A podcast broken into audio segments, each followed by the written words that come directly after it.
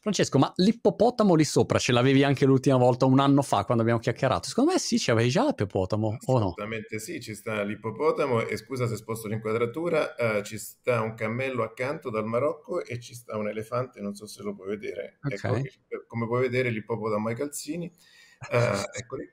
E la ragione è che il Popotamo è il primo, festeggia il primo progetto fotovoltaico in Zambia e il calzino invece è un calzino dell'Oklahoma. È un, un progetto molto grande, anzi tra i primi progetti eolici in Oklahoma e um, eh, ci regalò il governatore del- dell'Oklahoma eh, negli Stati Uniti un bel paio di calzini che riproducono l'impianto eolico, una cosa, una chicca, eh, però non ho il coraggio di mettermeli, li ho messi all'ippopotamo.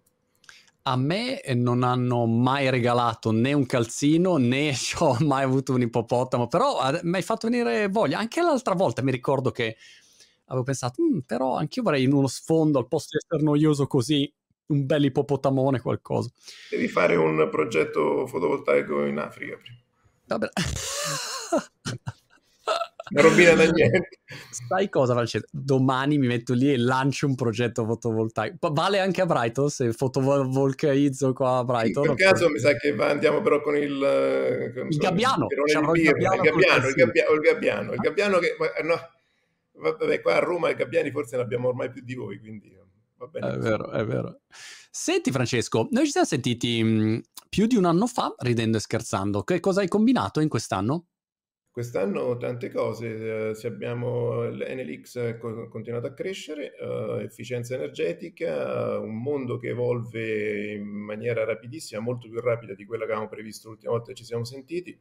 Ovviamente purtroppo eh, quando abbiamo parlato l'ultima volta sembrava stessimo uscendo dal Covid, parliamo oggi e invece siamo in, in guerra, diciamo le cose come stanno uh, da circa nove mesi e questo qui probabilmente è quello che ha accelerato tanti pensieri che uh, avevamo qua nel retrocranio da un punto di vista dell'indipendenza energetica e che um, ora sono estremamente attuali. Quindi una grande tendenza, uh, il problema dell'energia ormai è esploso e una grande tendenza a cercare di diventare sempre più indipendenti da un punto di vista energetico che è il grande argomento, penso se lo stiano chiedendo tutti come fare a non dipendere mm, da, dal gas, non dipendere da altri, perché se no ogni volta che c'è un problema chiaramente diventa, diventa difficile. Eh l'ultima sì, eh. Scusa Francesco, mi avevi parlato del vostro progetto in Sardegna l'ultima volta. Ah sì, Ehm, certo. si, si ricollega in un qualche modo a, a, questo, a questa rincorsa alla libertà e all'indipendenza energetica? Può già fare qualcosa? Può già produrre dei, dei frutti? A che punto è? La Sardegna in quanto isola ehm, e per motivi storici ehm, è una, anzi la, la regione che, um, su cui il paese non ha mai investito in maniera importante per quanto riguardava lo sviluppo uh, della, della, de- della rete del metano. Quindi, um, quanto isola e non gassificata, è uh, un posto all'interno del, della nostra nazione eh, in cui l'indipendenza energetica è, è, è un elemento fondamentale. Uh, proprio per questo l'abbiamo scelta. Cioè, ricordiamoci, noi eh, stiamo cercando qual è l'obiettivo del cosiddetto progetto Sardegna. Uh, l'obiettivo è quello di andare a capire quanto e come possiamo um, accelerare il processo di elettrificazione, quindi staccarci da fonti uh, energetiche basate sugli idrocarburi. Uh, è un progetto che non stiamo facendo soltanto in Sardegna, ma stiamo replicando in altre due zone del mondo.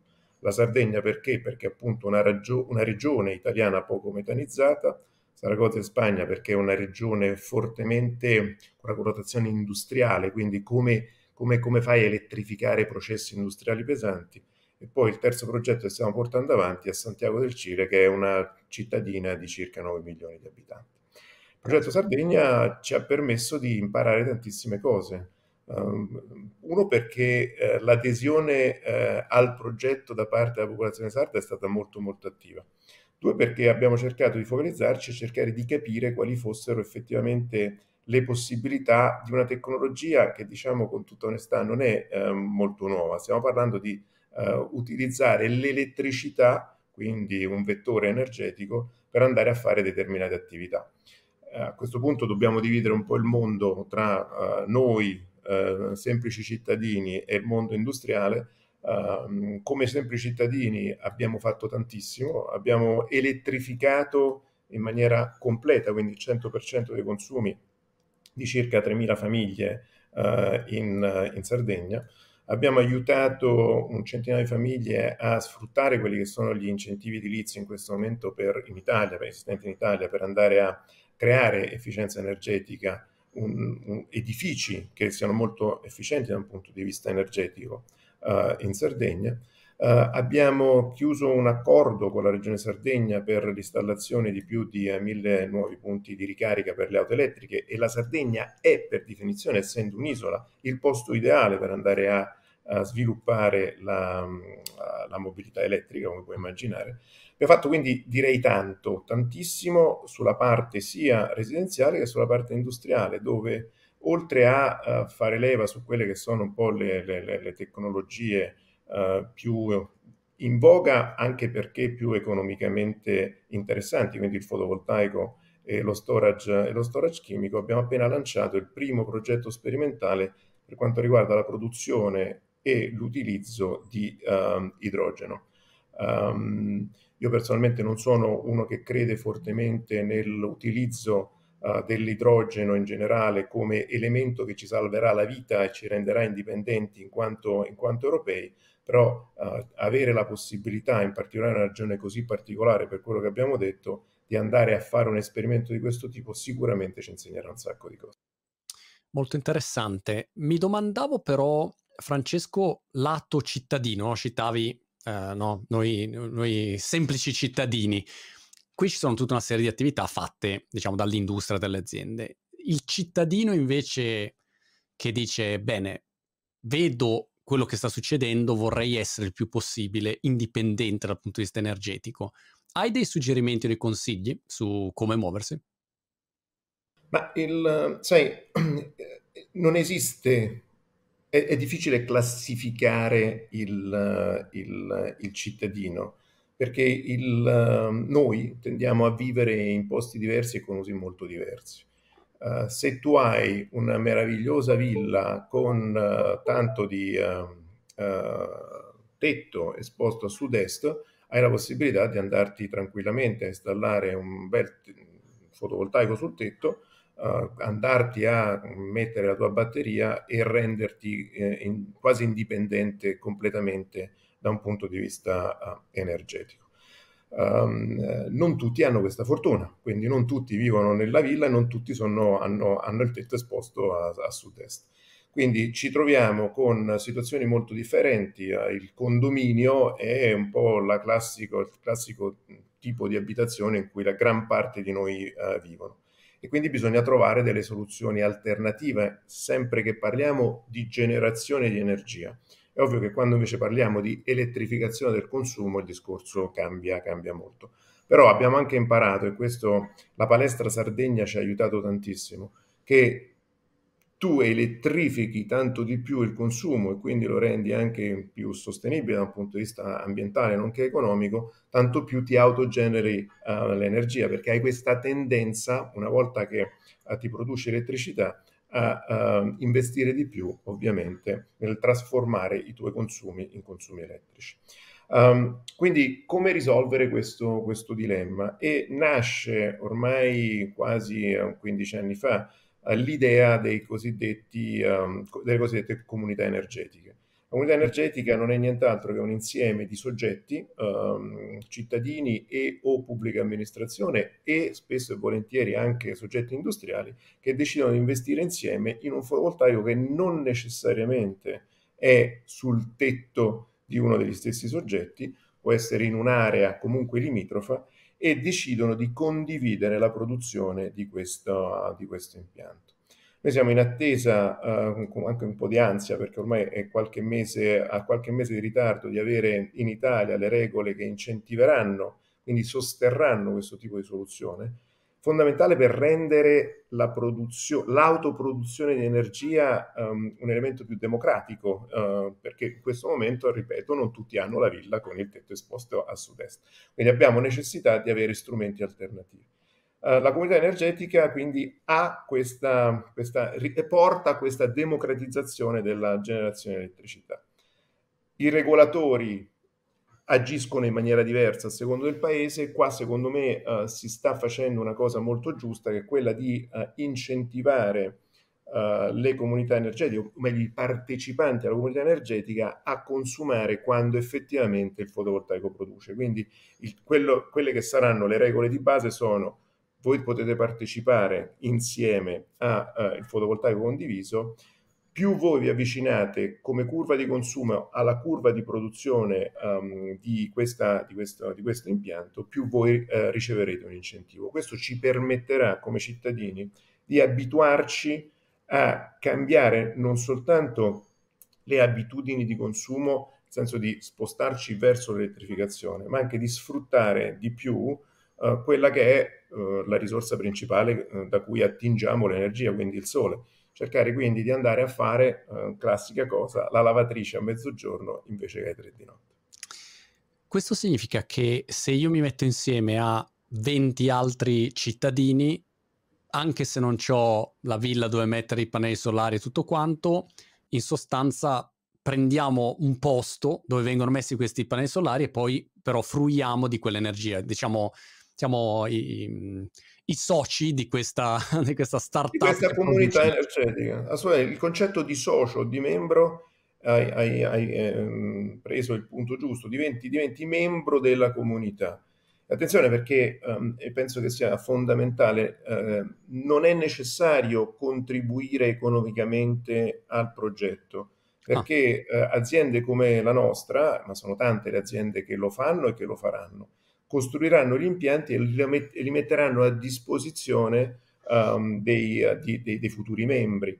Uh, funziona in maniera molto banale, io investo, costruisco uh, l'impianto fotovoltaico della comunità e tu con il tuo consumo e con gli incentivi che ricevi, ricevi un po' di meno all'inizio, un po' di più dopo e con quel po' di meno all'inizio che ricevi ripaghi il costo dell'impianto. Quindi il ruolo di Enel è quello pure di andare a costruire gli impianti, democratizzare appunto eh, l'autoproduzione dell'energia e contemporaneamente aiutare chi partecipa come membro a, come dicevo, spostare la propria curva di consumo in maniera tale da consumare quando il sole aiuta a generare energia. Questo è fondamentale perché se riusciamo a cambiare uh, questi usi, uh, la maniera in cui noi utilizziamo l'energia, um, sicuramente avremo da un punto di vista del risparmio come paese risultati eccezionali. Questo è interessante anche perché tutto il tema, l'onere diciamo della manutenzione te lo becchi tu, eh, non, non, me lo becco io che ho i, i, pannelli fotovoltaici che poi magari si rompono cose, devo stargli dietro, devo fare l'installazione, insomma, li devo gestire. Chiaramente se voglio essere totalmente autonomo e, e gestirmi io, fa, seguo quella strada, però diciamo anche questa opzione che a quel punto sposta in un cloud eh, energetico, mettiamola così, la possibilità semplicemente di, di, prendere energia senza dovermi smazzare tutto Nuovamente. Hai, hai colto esattamente il punto, hai parlato di cloud energetico, qua si parla di uh, produzione uh, e scambio virtuale di energia, quindi uh, è, è, esattamente, si, si sta digitalizzando in maniera sempre più rapida il mondo dell'energia. Eh, che fino a qualche anno fa era un mondo che veniva considerato ad altissima difficoltà um, da un punto di vista della digitalizzazione. Poi si è, port- si è partiti, aggiungo grazie a Dio, quasi vent'anni fa uh, con, con, la digitalizzazione dei contatori, le, la digitalizzazione delle, delle linee di, di, di, distribuzione e trasmissione, ora piano piano si sta spostando il livello di digitalizzazione sempre di più verso il cliente che utilizzando lo strumento digitale che ormai è fondamentale nella nostra vita, guarda io te come stiamo parlando a migliaia di chilometri di distanza, permette ai cittadini quindi anche di generarsi, scambiarsi e utilizzare in maniera efficiente l'energia che viene prodotta. Abbiamo due minuti Francesco, però ero curioso di eh, vederti aprire la tua sfera di cristallo e, e dirmi se ci ritroviamo tra dieci anni, ci ritroviamo senz'altro prima, ma tra dieci anni siamo di nuovo qua. Io avrò il capello lungo, foltissimo, con un trapianto pazzesco. Come me, come me. E a questo punto, che situazione ci sarà? Che, che cosa prevedi? Qual sarà la situazione in Italia nel giro di un decennio?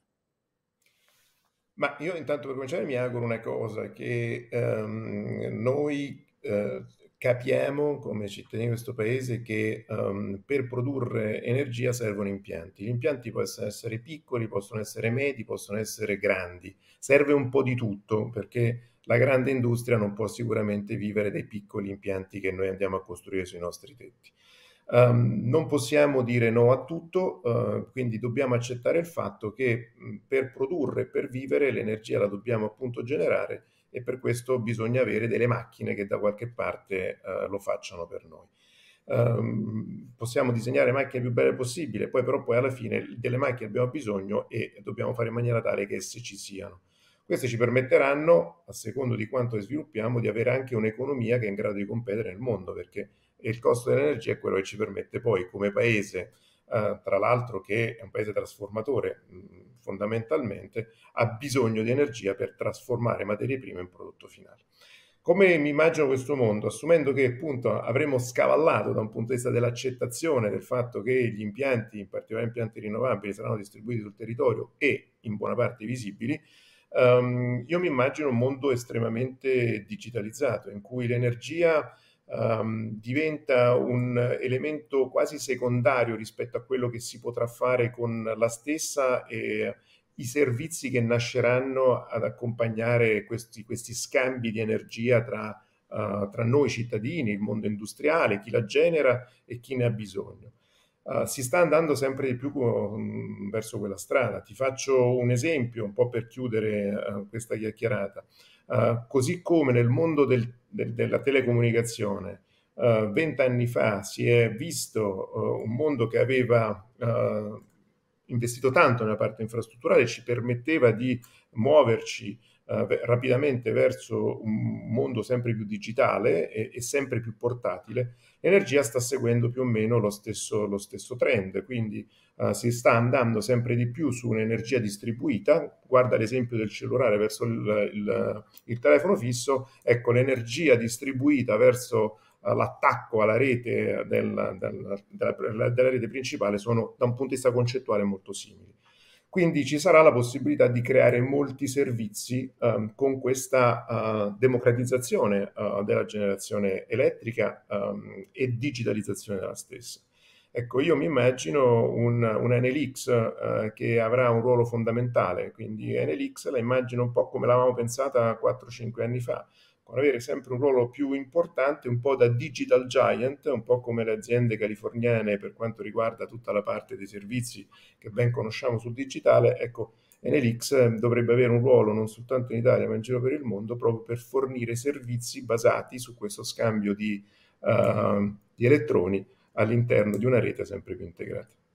Molto bene Francesco, è sempre interessante avere la tua visione. Eh, ci aggiorniamo alla prossima, molto prima che tra dieci anni e bocca al lupo per tutto.